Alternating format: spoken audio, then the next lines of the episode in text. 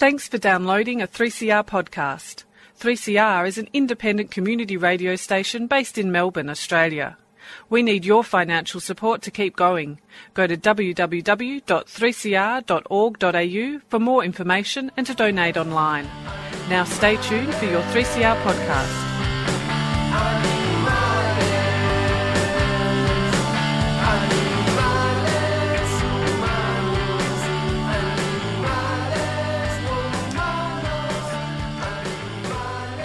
Freedom of Species brings animal advocacy to the airwaves. It's a radio program dedicated to raising awareness of issues concerning animals. This includes advocacy, activism, protection, conservation, and importantly, appreciation. The show is broadcast from the 3CR studios in Melbourne on 855 AM. I'm Nick Pendergrass, hosting the show today by myself, and most of the show will be a talk from Ollie Hornung. This is from the 2017 Animal Activist Forum, and the talk is You Did What? Creative Tactics and Strategies to Boost Your Campaigns. A really great talk for this time of the year, I think, because it's even though he's talking about actions which are on important issues against speciesism, against harm to animals, against sexism, against racism, these kind of things, the actions themselves are actually quite fun and even funny and lighthearted. So I thought it was a good one this time of year when a lot of activists are taking time out and having a well-earned break, stepping away to have a more lighthearted kind of talk and think about how activists can incorporate some of these more creative campaigns as part of their activism.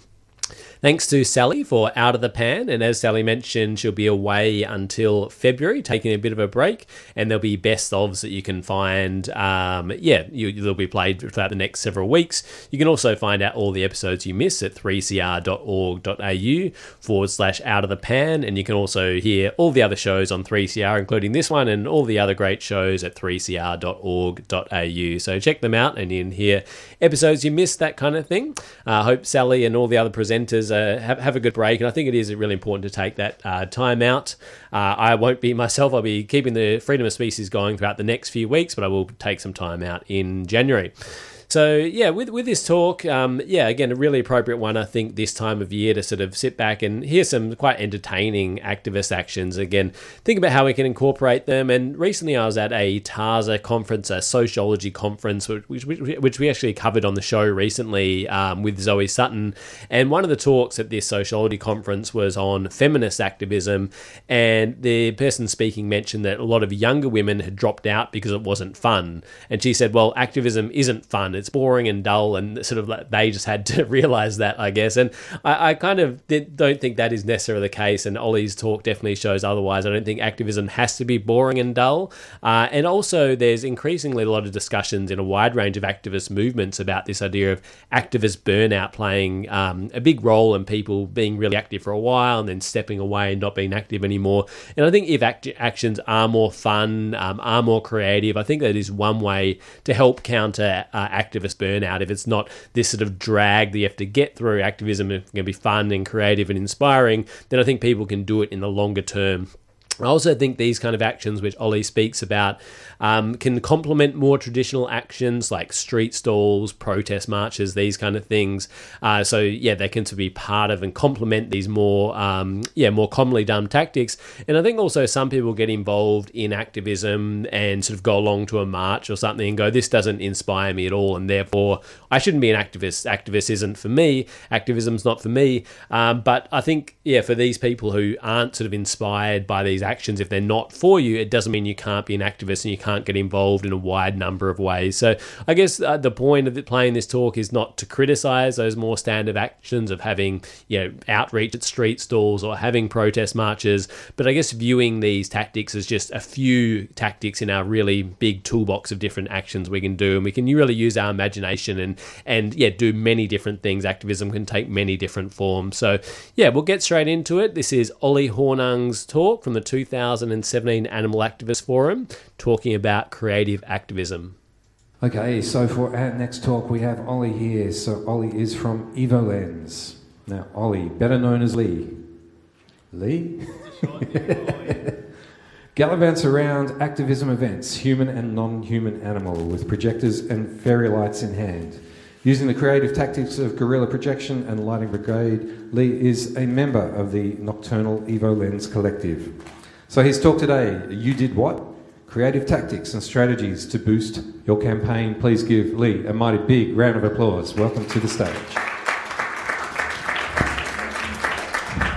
Cool, thanks for having me, Rick, and thanks to the organisers for putting on this great event again this year. I've been involved in a bit of, creative style actions and activism over the last couple of years, and today I'll be drawing on some of the tactics and examples in the activist handbook, Beautiful Trouble, which, encourage you to look at if you're interested in this type of stuff.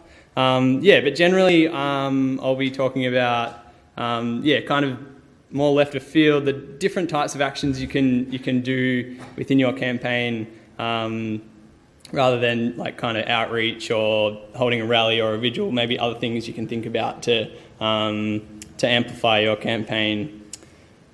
So for each of these tactics, I'll draw on some specific examples from how different activist groups around the world have implemented these tactics. And hopefully at the end I'll get a bit of time to talk about some principles that you might want to consider if you're going for kind of the creative style action within your campaigns. Overall I kind of hope this session is pretty laid back and that you're kind of entertained and encouraged by some of the examples that I use, and it'll spur on some light bulb moments or something like that for you to try this in your own campaigns using care and strategic planning. I just wanted to make mention that, creative activism is a pretty broad word. So what I talk about today, I don't mean that's all that creative means or artistic activism means. It's probably a whole heap of other things you can do, or it's definitely not stuck with the things that I talk about today. And secondly, I'm not an expert on activism or this type of stuff more generally, so take or leave it, no profit or anything like that. I'll also be drawing on some examples from different social movements, I've mainly done this just because they were really planned and well executed actions, and I hope you might be able to see how see the tactic rather than the specific example, and how you can use that within your own campaigns. And finally, there isn't any extreme violence to humans or animals in this session, but there is some some videos of people getting arrested. There's also a lot of satire, so a lot of the content I'll be showing is very satirical, particularly around issues to do with sexism, racism, speciesism, classism and fascism, and that's all the isms I'll be using in this talk because I'm not really good with big words. Sweet.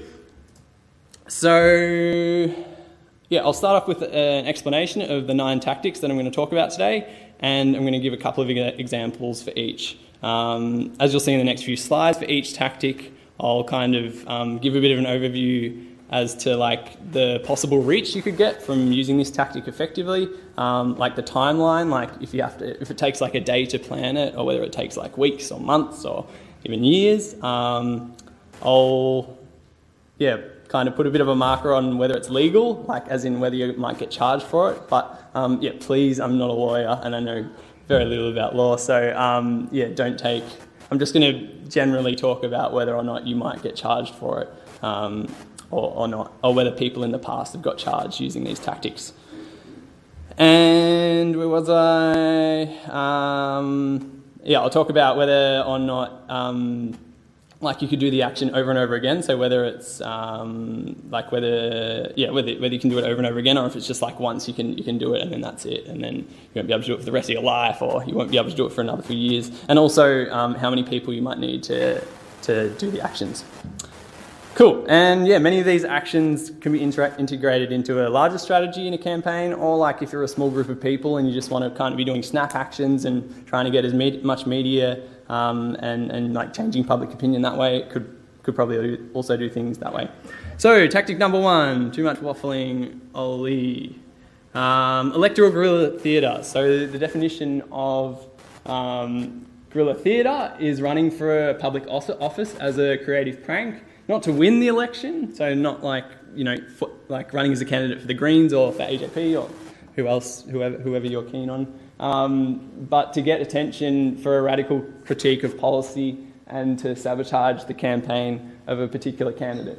So these are pretty variable figures, but if you do it really well, like some people have done this tactic really well, you can get a really big reach, like through media and time intensity. So I'm not sure if that's a word, but it sounds good.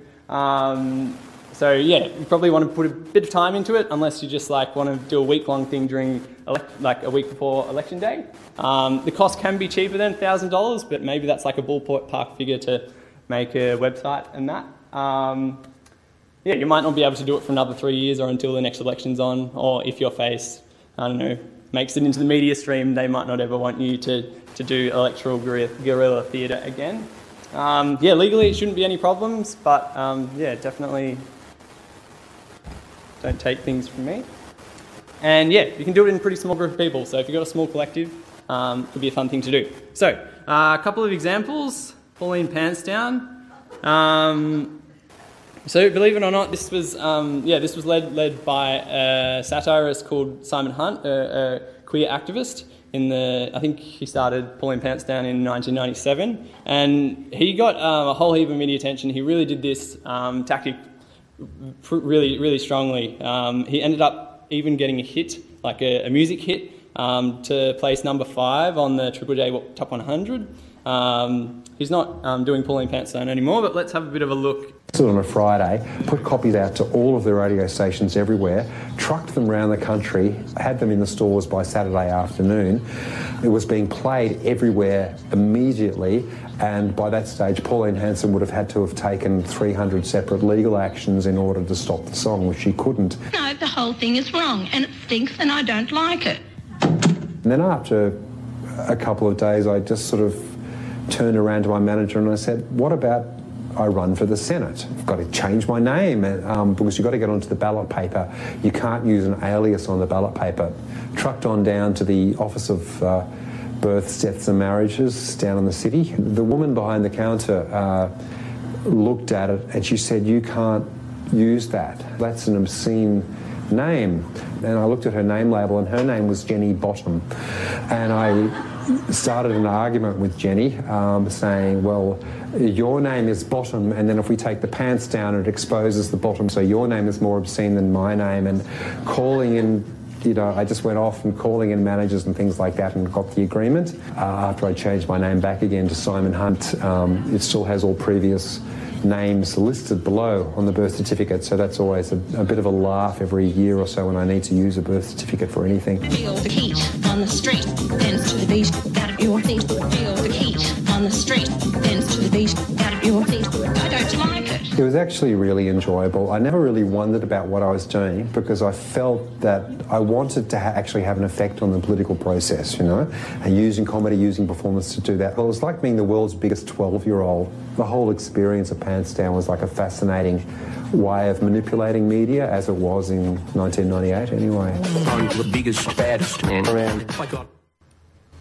Oh, so funny stuff.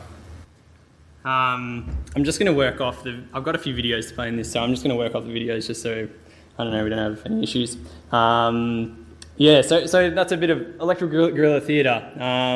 You can kind of either, you know, go after looking like another candidate that you might not like and you might want to kind of smear their campaign. But you can also like do something completely different, which Michael Moore did in 2000, and he set out a warning to the incumbent congressman that he would, he wouldn't be able to run uncontested for that election. That particular member had been running uncontested because I think he had pretty popular support, and so Moore decided to pull out a satirical campaign and instead called upon Americans to vote instead for a potted plant, which he called ficus, and the shrub, which was the name of a shrub or tree. And like, believe it or not, I guess Moore being I don't know if anyone knows of Michael Moore, but he's a pretty well-known guy, so he ran a big documentary and a big campaign around it, and a lot of the messaging was kind of around this idea that, well, using his words, he says, a lot of Politicians lie, cheat, steal, or use improper syntax, but I've never met one who can perform photosynthesis. So yeah, electoral guerrilla theatre can be a fun way to kind of paint a picture of politicians in an abstract way, I guess. Sorry I don't have the PowerPoint, but you'll have more to look at soon. So tactic 2, media jacking. The definition of media jacking is to undermine your opponent's narrative by hijacking their event, to draw attention to your side of the story, to capitalise on your target's media presence, or to reframe an issue, or just to generally be a jackass. And I couldn't go past plugging Animal Tassie's Swan Lake for their great media jack of the opening day of duck hunting season in Tasmania. Good evening, Angela Ross with ABC News. Fluoro pink lycra, a classic ballet and construction site hard hats. It doesn't sound like your average protest, but that's how animal activists in Tasmania have rallied against duck hunting on the first day of the season. Richard Baines reports from Moulting Lagoon on the state's east coast. Miles from any theatre, a performance of Swan Lake with a difference. On the first day of the duck hunting season, it wasn't gunfire breaking the dawn silence on Tasmania's east coast. This unorthodox rendition of Swan Lake, performed by lycra-clad animal activists, had a serious message. And that's where we want to see an end to duck shooting in Tasmania. There's no need for it. Interesting way to kind of media jack, and got a lot of coverage, as most of these examples that I'll show will. Now, this is a picture of this action in 2002. It's kind of labelled the UFE Tax Day Lifeboat, and a bit of a background behind this. I don't know if you can really see it, but there's two men who are up on the top of the ship there with a big suitcase which says T. And what they were doing there, they organised a publicity stunt, these two Republicans, to throw this tax code into the river as in their parliament. They were going to be shifting some of the taxing off the upper echelon to like the middle and lower class. And yeah, they wanted to make this big thing out of it, and a couple of activists from United for a Fair Economy came along with a lifeboat, knowing that they were going to do this, and the media was already all set up, and they of course look pretty small and insignificant down there, but they started yelling out, don't throw the tax the tax roll into the water. We're going to drown. We're going to drown. We're going to fall out of our boat.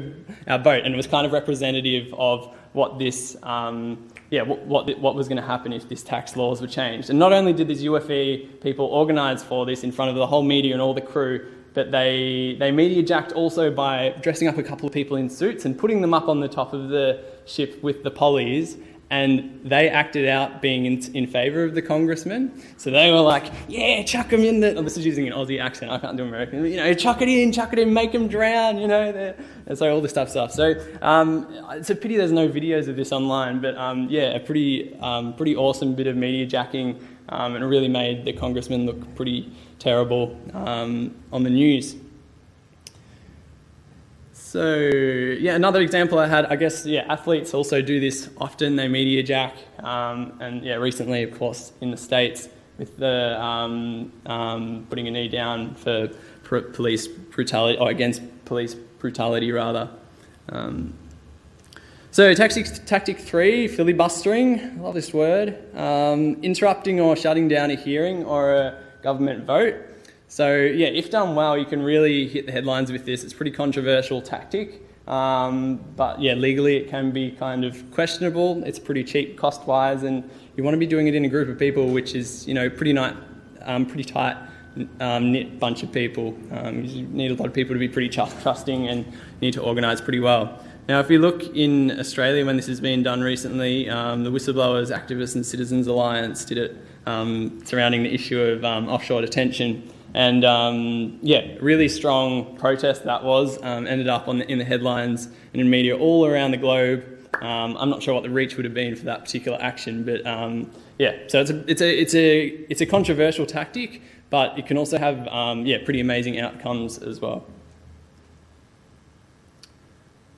Prefigurative intervention. So definition being to give a glimpse of the utopia we're working for, to show how the world could be, to make such a world not just feel possible, but be irresistible. So, prefig intervention is a bit like what probably many of us already do. Like we're vegans, like we're kind of using ourselves as like a model for how the world could be. There's plenty of other ways to do that, I guess, in a more public manner as well, especially in the way that you use your local environment and maybe tamper with it to make it look irresistible. The ... kind of means it kind of depends on what type of strategy you have behind the tactic. So let's have a look at this clip. Today is Parking Day. It's the annual global event in which activists, designer, and community members design installations for parking stalls around the world. And what you're seeing here is College of Architecture students who've created 9 stalls in which they are to create a public amenity for the city for a day. Well, this is our social seating experiment here. What we've made is an area where people can gather together and sit in a former parking stall turned public space for the day. Cool, so they go on a bit. I'm going to skip through that. I think it hits time. So you can kind of see, they've re-envisioned their environment, and a lot of media came around to that from that tactic as well. So it can be a fun way of doing things. I really, really liked... Sorry, you're seeing all this other crap in the side, but I really, really like ALV's meat market idea, Animal Liberation Victoria's meat market idea. Yeah, it certainly plays on this idea of prefigurative intervention, and certainly gaining a lot of media just through finding a place which used to be really horrible. Well, pretty horrible place for animals, or the carcasses of animals, the corpses of animals, and now they've turning it into a vegan market for the day. So pretty good action right there. Get along on October 28th.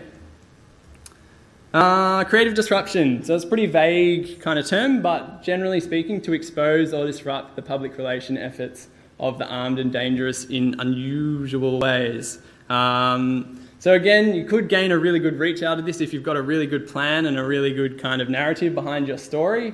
Something you could do over and over again, probably depending on what type of disruption you're doing, you might get fined or you might end up somewhere behind bars, but hopefully not. I'm going to skip this first example, but we're going to jump on to the Santa Claus Army. And this is back from in 1975, maybe I'll see if you guys get the gist. Stor rabalder, for de blev så bange.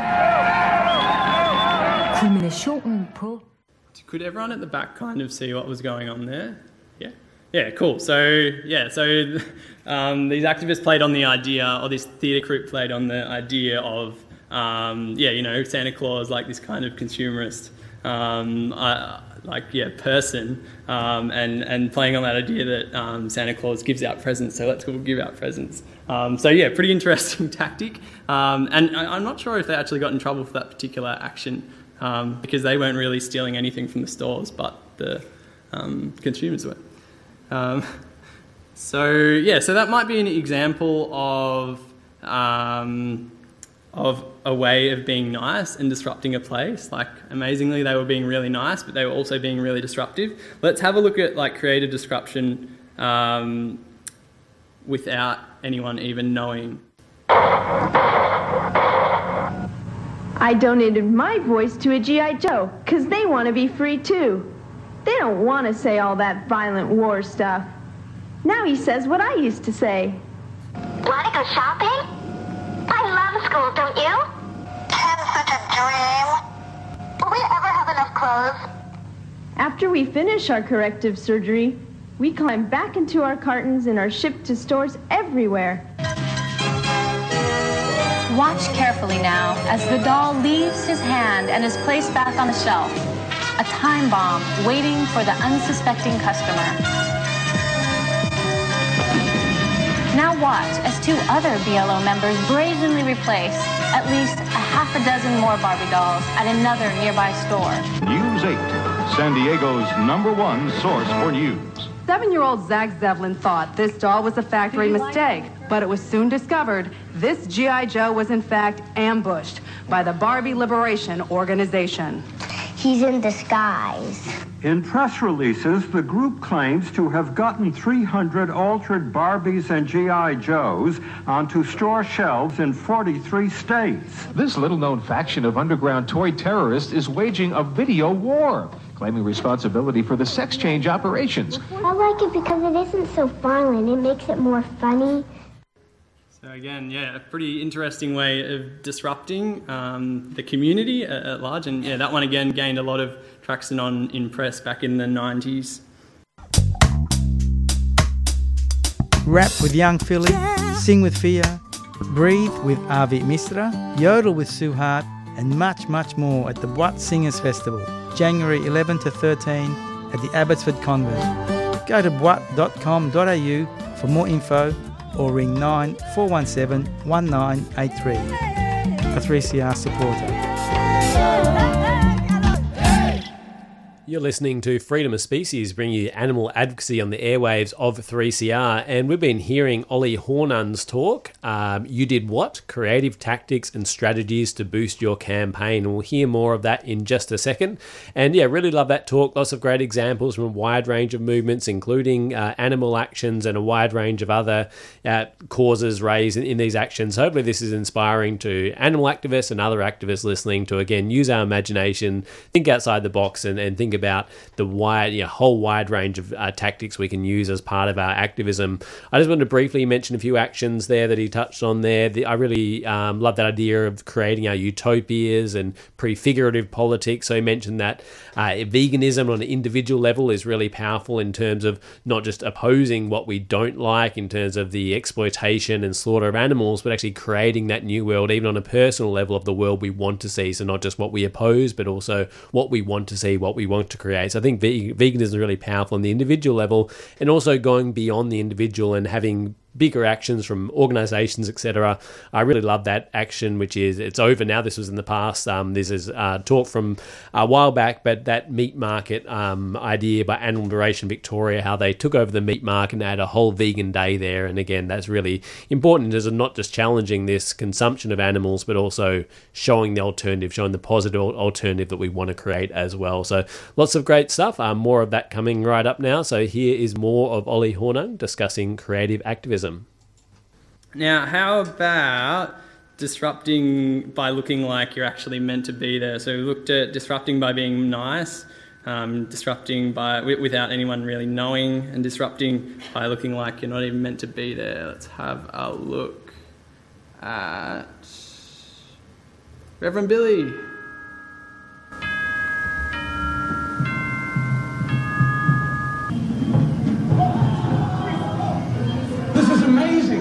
Is it Disneyland, by the way? Christmas time in Disneyland! We got what Santa gave us, and it was what we wanted! We're so lucky!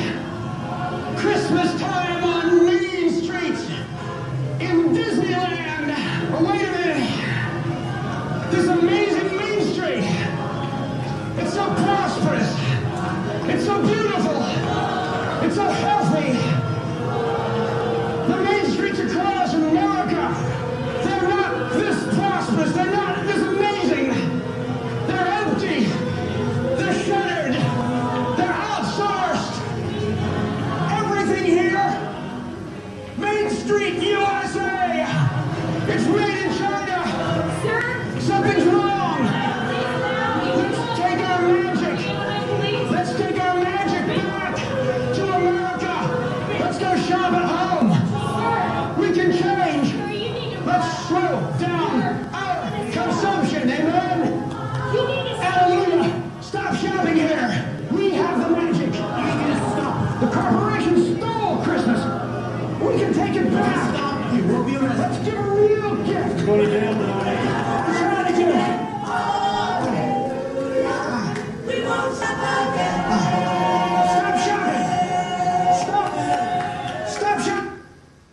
So there's probably lots of ways to creatively disrupt things.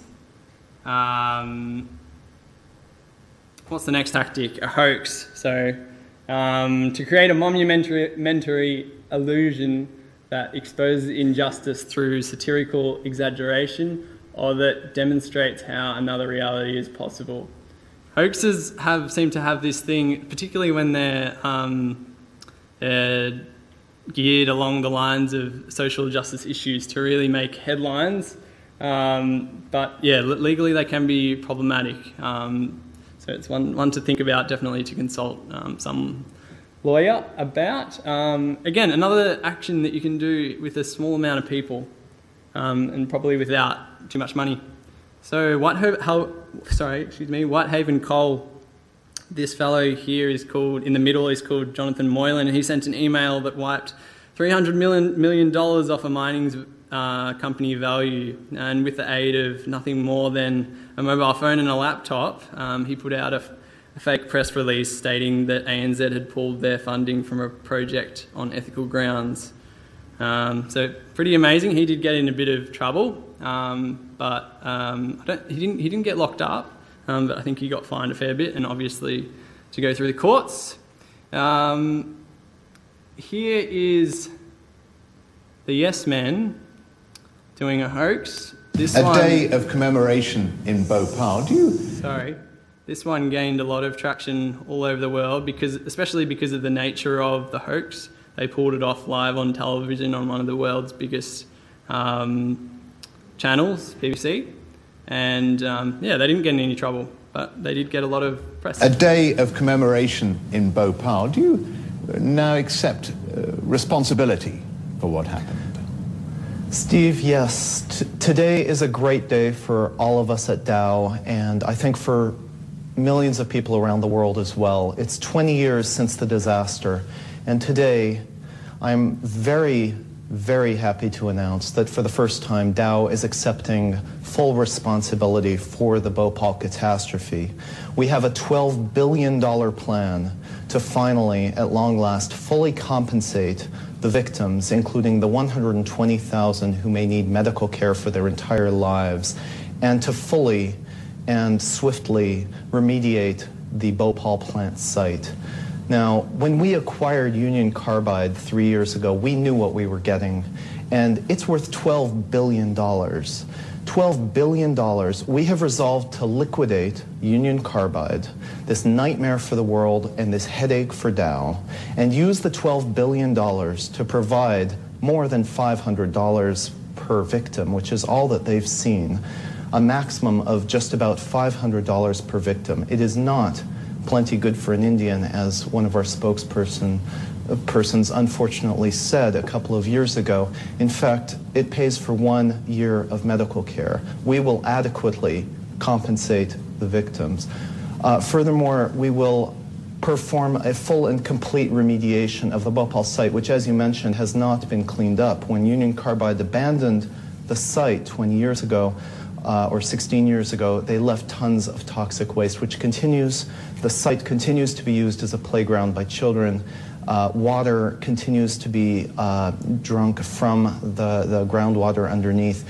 It's a mess, Steve. And it's a mess, certainly, Jude. That's good news that you have finally accepted responsibility. Some people would say too late. It's 3 years, yes. Almost 4 years on.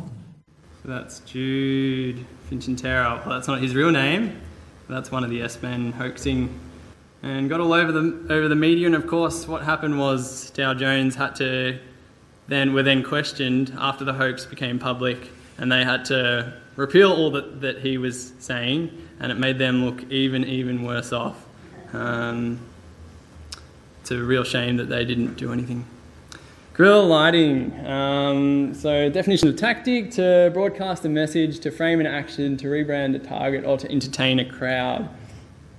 At the moment there's a few of us in Melbourne who are involved in a group called EvoLens who do a bit of this type of stuff, just supporting different activist groups, animal and non-human animal related ones, but usually lefty ones, not like fascists or anything.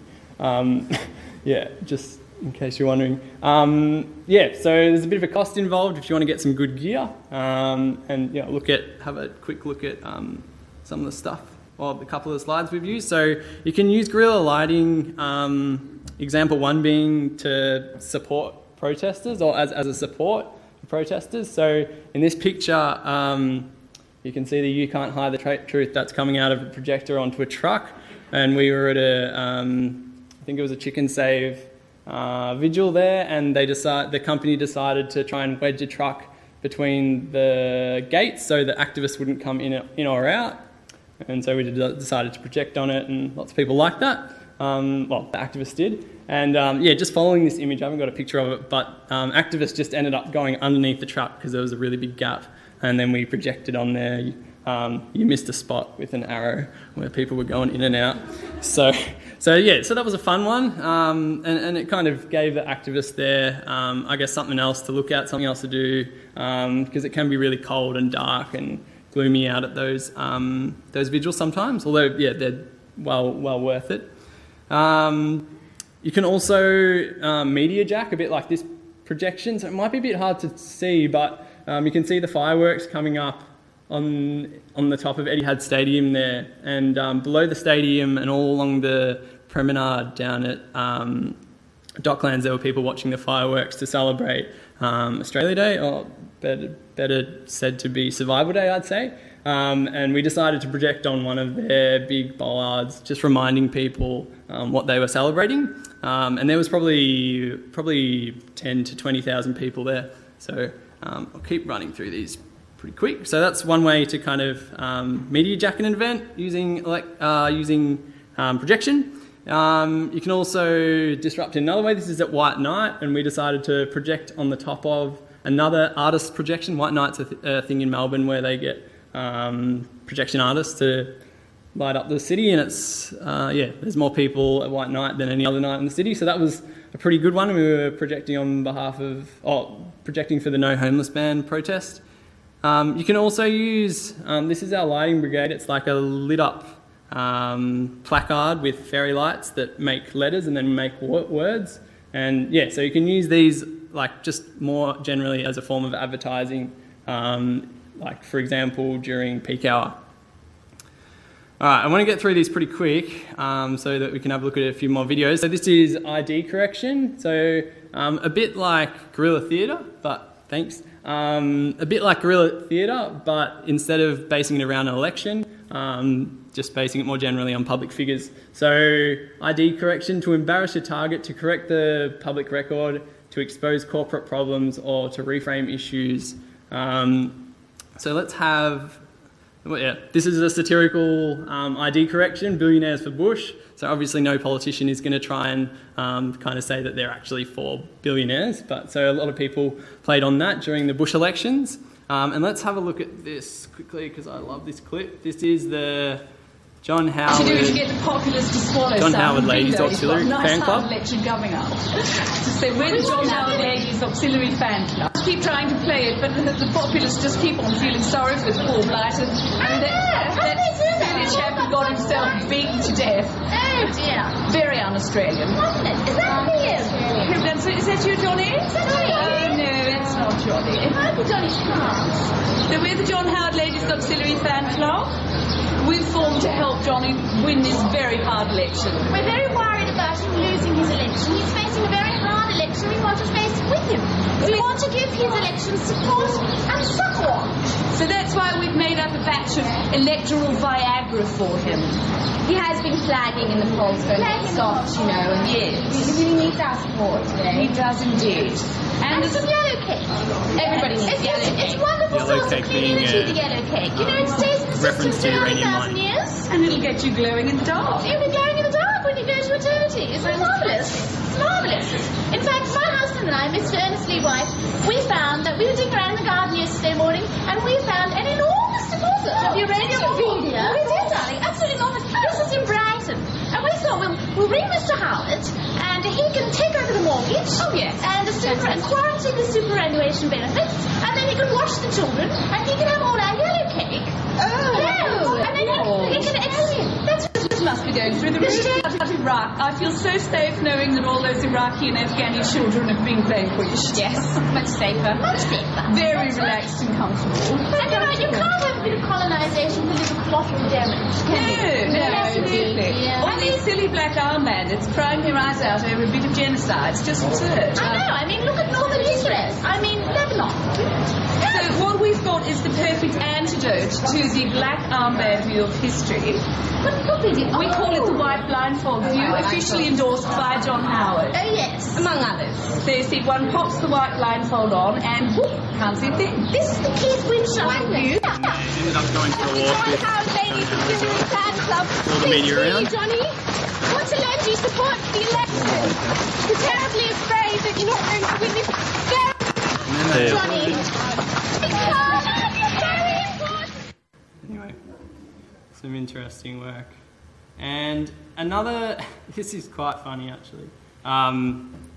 Sometimes you can do ID correction and even not look like the anti-racism protesters outside court had a familiar battle cry. While supporters of the three accused included a knight, a soldier, a capped man with a borrowed slogan, and a vocal group of flag bearers. But hang on a moment and let's take a closer look at what those supposed supporters of the United Patriots Front were wearing. Because those aren't actually genuine Australian flags. And nor are those genuine UPF supporters. That so-called triple flag is a trademark of the Million Flag Patriots, which is a satirical group that describes itself as the most prestigious, unbashable and patrioty neo-patriot group in Australia. So final tactic would be infiltration. So yeah, I think a few activists do this even within the animal lib scene as well. So to learn from, expose or disrupt the meetings of the powerful. One of the great examples in the States was kind of coined by this symbol of Bitter 70. And Bitter 70 was about a guy called Tim DeChristopher, who went and was planning on disrupting an oil and gas auction where they auction off land, government land, to oil and gas companies. And in the end, he walked through the door expecting to be stopped or just being able to disrupt. But the lady at the door said, "Do you want a paddle to vote on? Sorry, not to vote, to bid on the action, on the auction." And yeah, so he ended up bidding, and he bidded on everything that day. And created a whole heap of problems with all the shares, of course. And, of course, he wasn't going to pay for any of those hundreds of billions of dollars worth of oil and gas permits. And, yeah, this was a huge, huge controversy all around the news. And, of course, the environmental movement was pretty happy. Tim ended up in jail for 16 months, I think. So, yeah, pretty scary stuff. But, yeah, a pretty amazing action as well in terms of where that went around the world, and yeah, also symbolically. Of course, you can infiltrate without without getting locked up, like attending a hearing or getting into some type of public meeting, like these disability rights activists doing. And it really does. Just as we're watching, it really does send a pretty stark message to both the public as they're watching it on the news, but just have a look at these olives here. Like, it's pretty confronting. All right.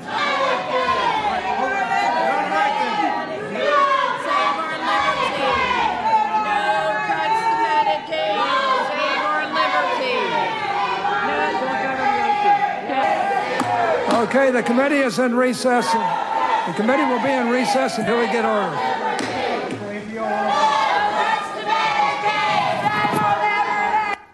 enough of that. Cool. So I'll just run through these principles really quickly. Just think some other things to think about. Then we can go get some food. So yeah, firstly, anyone can act. Just like the guy who was hoaxing that Bhopal disaster on BBC down the bottom there, the Yes Men. They've never been involved in the arts industry or any training in acting or anything like that. So yeah, don't be scared to act if you really have to.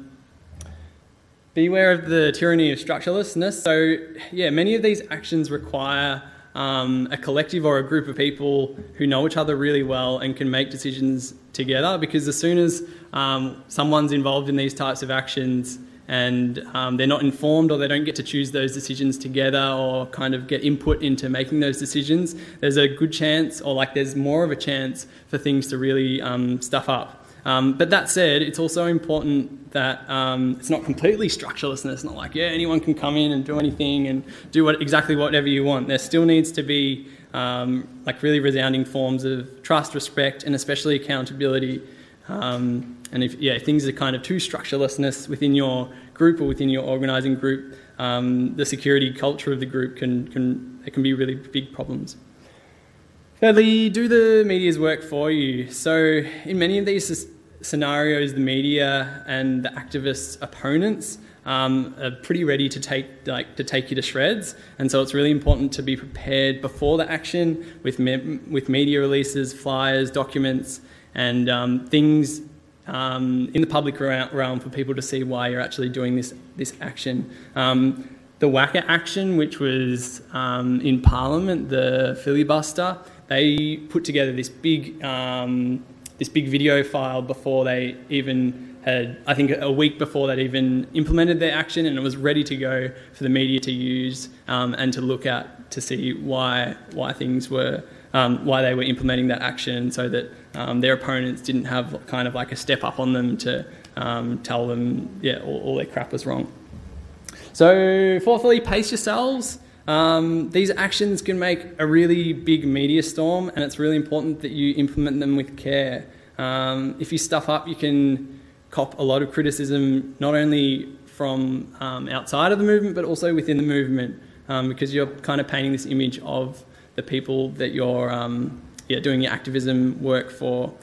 So there's no hurry in implementing these types of actions. There's so many opportunities for these types of actions throughout the year or throughout the years, and some of them you can only do once, maybe in your lifetime, or once every decade or something like that. So make sure you're strong in your planning and in your strategizing, and definitely check in with other groups and other people to see if you're ready to go.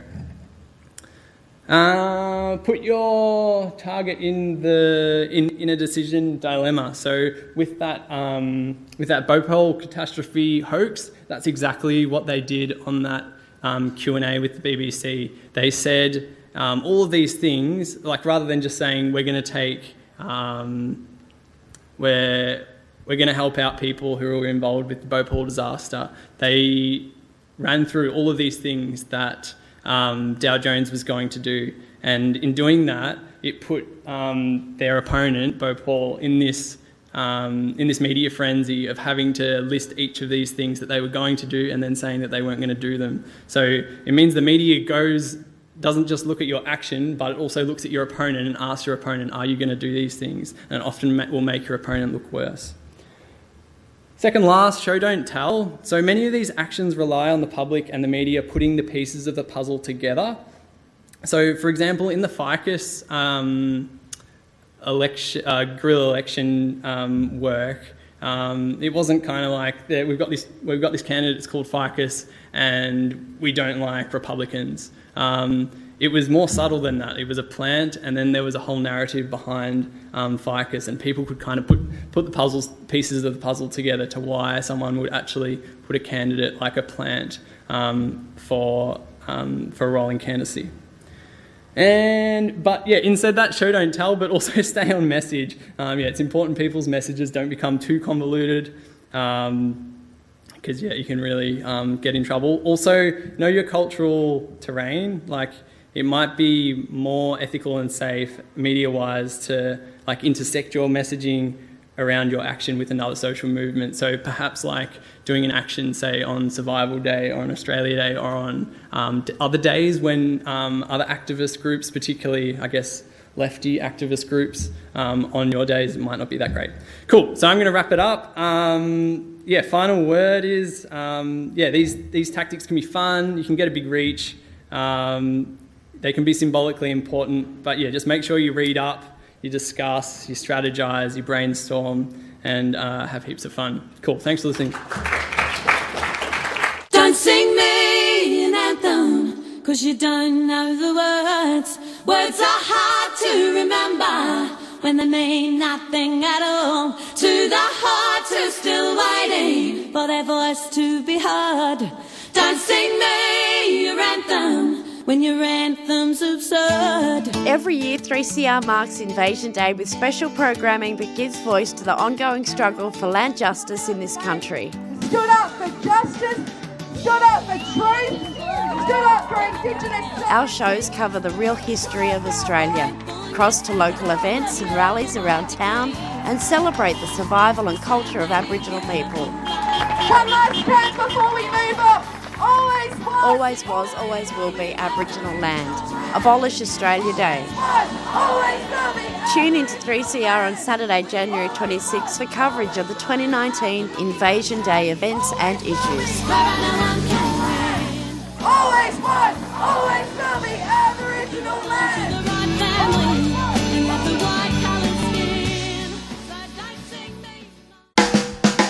You're listening to 3CR Community Radio 855 AM.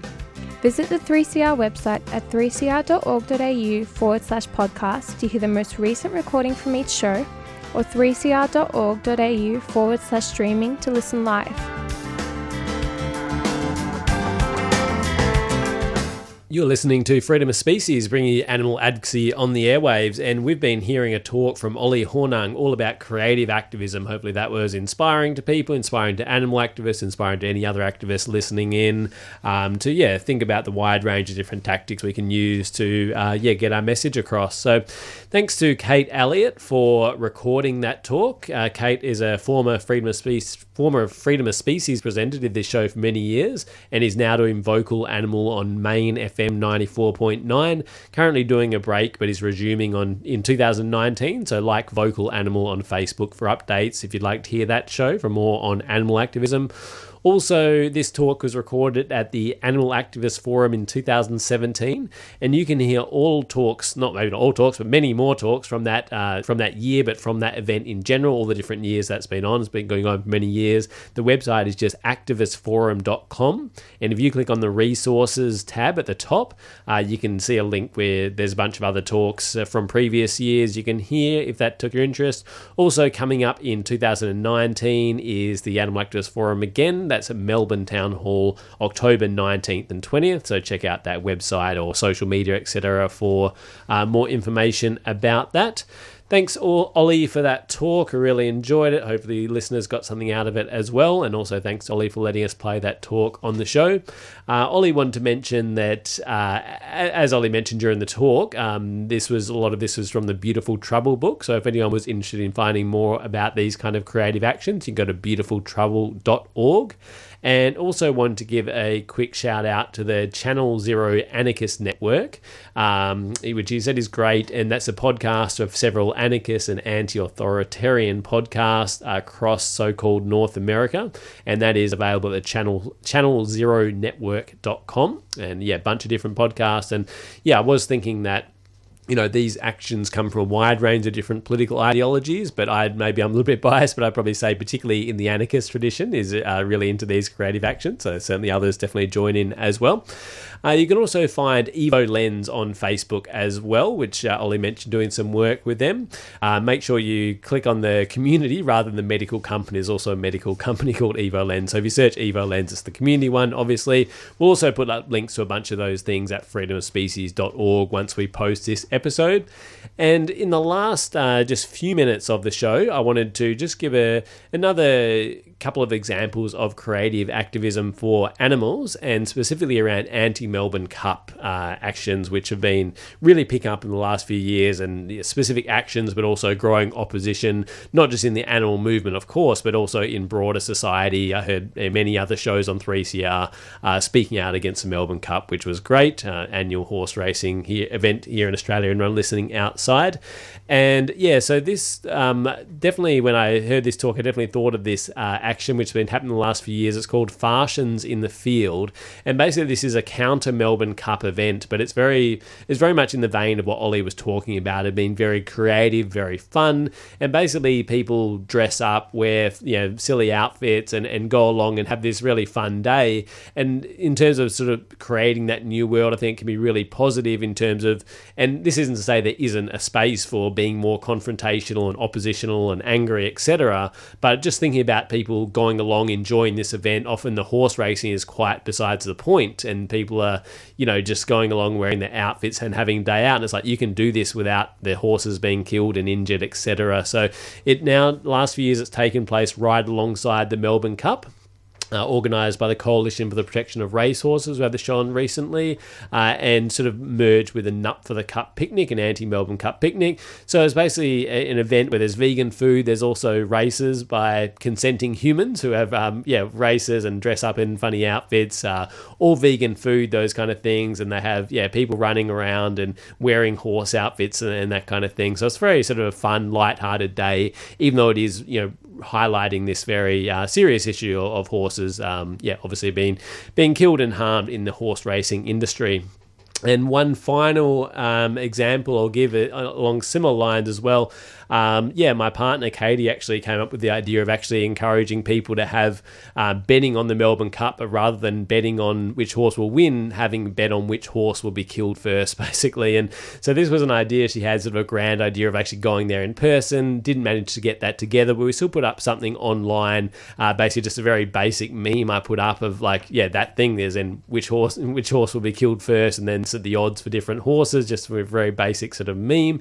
And that was seen on Twitter by over 26,000 people, and that's certainly not us having a big platform. Most of our tweets probably are seen by about 500 people or so, but there was something about using that sort of satire, humor, sort of playing with it a bit, seemed to get very much outside of our usual audience, which was demonstrated by a bunch of trolls contacting us, but I think it also got around quite a bit by using this creativity as well. So just want to mention a couple of examples of that in terms of creative activism against the horse racing industry. So I will let Psychedelia come in. I thought I'd be the only one here today, but Sally was here and Psychedelia are here. So everyone's here today. I'm not the only one here. They're coming up. Make sure you stay tuned for Psychedelia. Apparently they've got a jam-packed show today. You can find all our episodes at freedomofspecies.org, where our show is 1 till 2 every Sunday. You can also give us feedback at info@freedomofspecies.org, as well as connecting with us on Facebook and Twitter. We're going to go out with the track Save the Rich by Garfunkel and Oates, and I thought this song is very much in line with what Ollie was talking about in terms of challenging this idea of trickle-down economics, but actually, pretending you're actually in favour, of the rich getting more money. So I thought it was quite relevant. What Ollie was talking about. Hope you enjoyed that talk and have a nice break.